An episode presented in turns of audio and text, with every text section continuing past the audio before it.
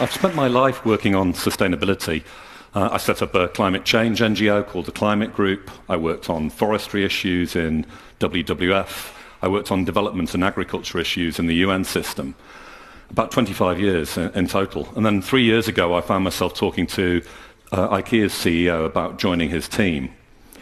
Like many people here, well, I want to maximize my personal impact in the world. So I'm going to explain uh, why I joined the team there. But first, let's just take three numbers. The first number is three. Three billion people. This is the number of people joining the global middle class by 2030, coming out of poverty.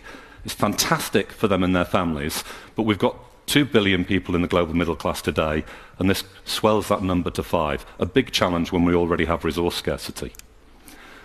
The second number is six. This is six degrees centigrade, what we're heading towards in terms of global warming.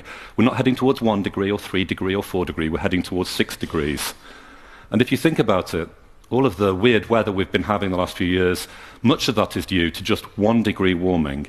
And we need CO2 emissions to peak by the end of this decade globally and then come down. It's not inevitable, but we need to act decisively. The third number is 12. That's the number of cities in the world that had a million or more people when my grandmother was born. You can see my grandmother there.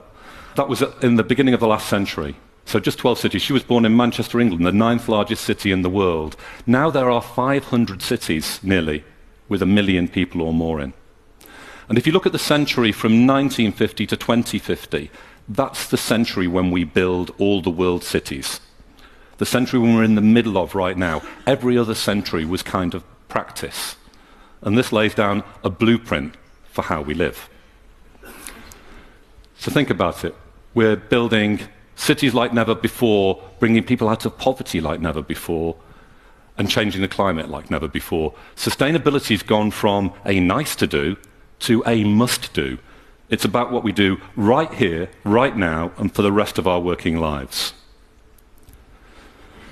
So I'm going to talk a little bit about what business can do and what a business like IKEA can do. And uh, we have a sustainability strategy called People and Planet Positive to help guide our business to have a positive impact on the world. Why would we not want to have a positive impact on the world as business? Other companies have sustainability strategies. I'm going to refer to some of those as well. And I'm just going to mention a few of the commitments as illustrations that we've got. But first, let's think of customers. We know from asking people, from China to the US, that the vast majority of people care about sustainability after the day to day issues. The day to day issues of how do I get my kids to school? Can I pay the bills at the end of the month? Then they care about big issues like climate change. But they want it to be easy, affordable, and attractive. And they expect business to help. And they're a little bit disappointed today. So, take your mind back and think of the first sustainable products. We had detergents that could wash your whites grayer. We had the, the early energy efficient light bulbs that took five minutes to warm up, and then you were left looking a kind of sickly colour. And we had the rough recycled toilet paper. So every time you pulled on a t shirt, or switched the light on, or went to the bathroom, or sometimes all three together, you were reminded sustainability was about compromise. It wasn't a great start. Today we have choices. We can make products that are beautiful or ugly, sustainable or unsustainable, affordable or expensive, functional or useless. So let's make beautiful, functional, affordable, sustainable products. Let's take the LED.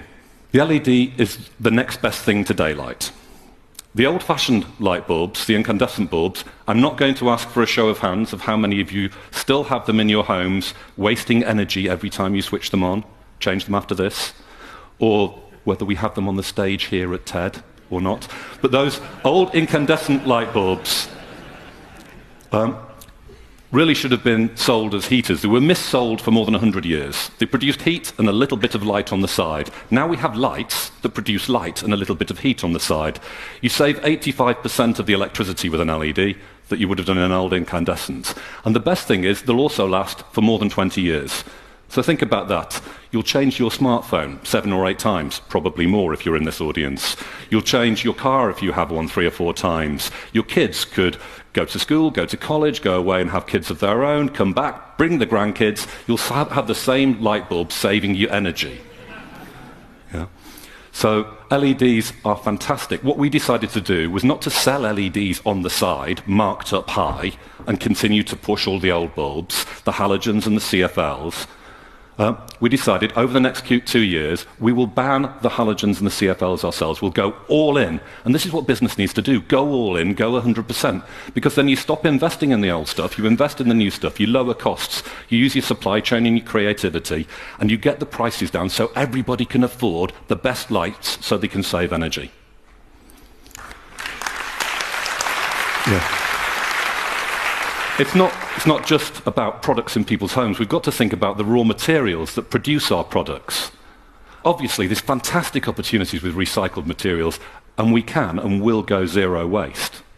And there's opportunities in a circular economy, but we're still dependent on natural raw materials. Let's take cotton. Cotton's brilliant. Probably many people are wearing cotton right now. It's a brilliant textile in use.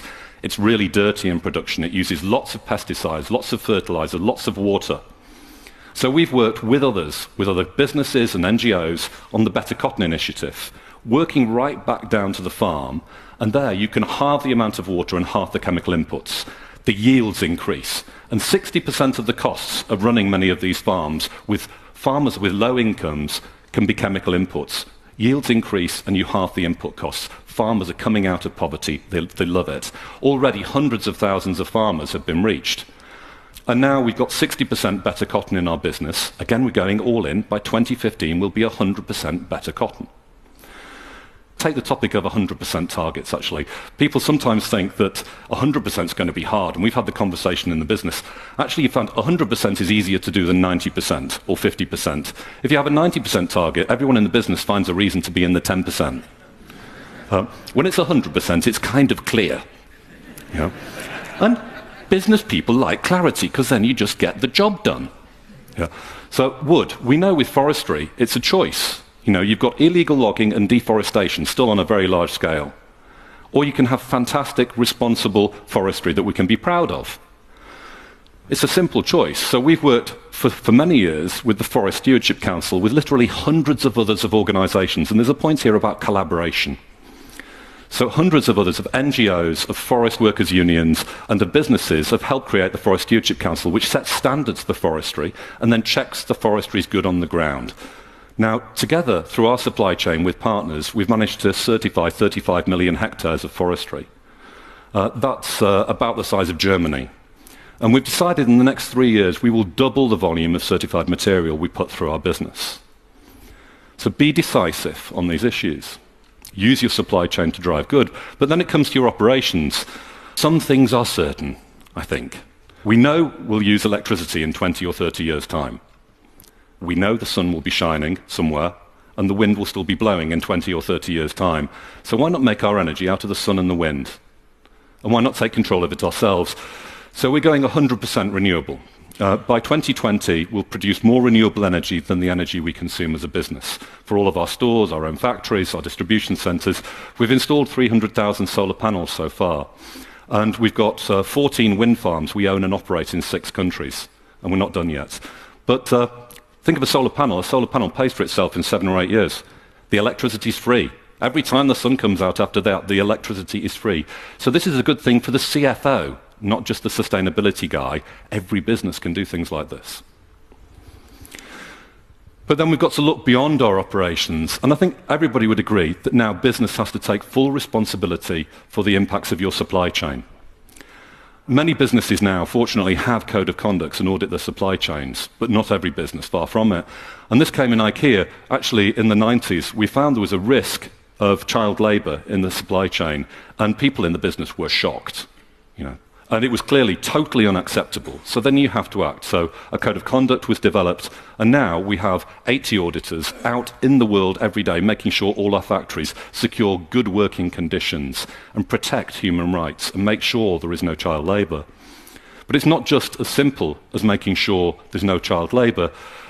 you've got to say that's, that's not enough today. I think we'd all agree that children are the most important people in the world and the most vulnerable. So, what can a business do today to actually use your total value chain to support a better quality of life and protect child rights? We've worked with UNICEF and Save the Children on developing some new business principles with children's rights. Increasing numbers of businesses are signing up to these, but actually, in a, in a survey, many business leaders said they thought their business had nothing to do with children. Um, so, what we've decided to do is we will look and ask ourselves the tough questions with partners who know more than us. What can we do to go beyond our business to help improve the lives of children? We also have a foundation that's committed to work through partners and help improve the, lights, the lives and protect the rights of 100 million children by 2015. You know the phrase, you can manage what you measure. Well, you should measure what you care about. If you're not measuring things you don't care and you don't know. So let's take an example. Measure the things that are important in your business. Uh, isn't it about time that businesses were led equally by men and women? Yeah. So we know for our 17,000 managers across IKEA that 47% are women today, but it's not enough. And we want to close the gap and follow it all the way through to senior management. And we do not want to wait another 100 years. So we've launched a women's open network this week in IKEA, and we'll do whatever it takes to lead the change. So the message here is measure what you care about and lead the change, and don't wait 100 years. So we've gone from sustainability being a nice to do to a must do. It's a must do. It's still nice to do, but it's a must do. And uh, everybody can do something on this as an individual. Be a discerning consumer. Vote with your wallets. Search out the, the companies that are acting on this. Um, but also, there are other businesses already acting. You know, I mentioned renewable energy. You go to Google or Lego, they're going 100% renewable too, in the same way that we are. On having really good sustainability strategies, there are companies like Nike, Patagonia, Timberland, Marks and Spencers. But I don't think any of those businesses would say they're perfect. We certainly wouldn't. We'll make mistakes going forwards. But it's about setting a clear direction, being transparent, having a dialogue with the right partners, and choosing to lead on the issues that really count. So, if you're a business leader, if you're not already weaving sustainability right into the heart of your business model, I'd urge you to do so. And together we can help create a sustainable world and if we get it right, we can make sustainability affordable for the many people, not a luxury for the few.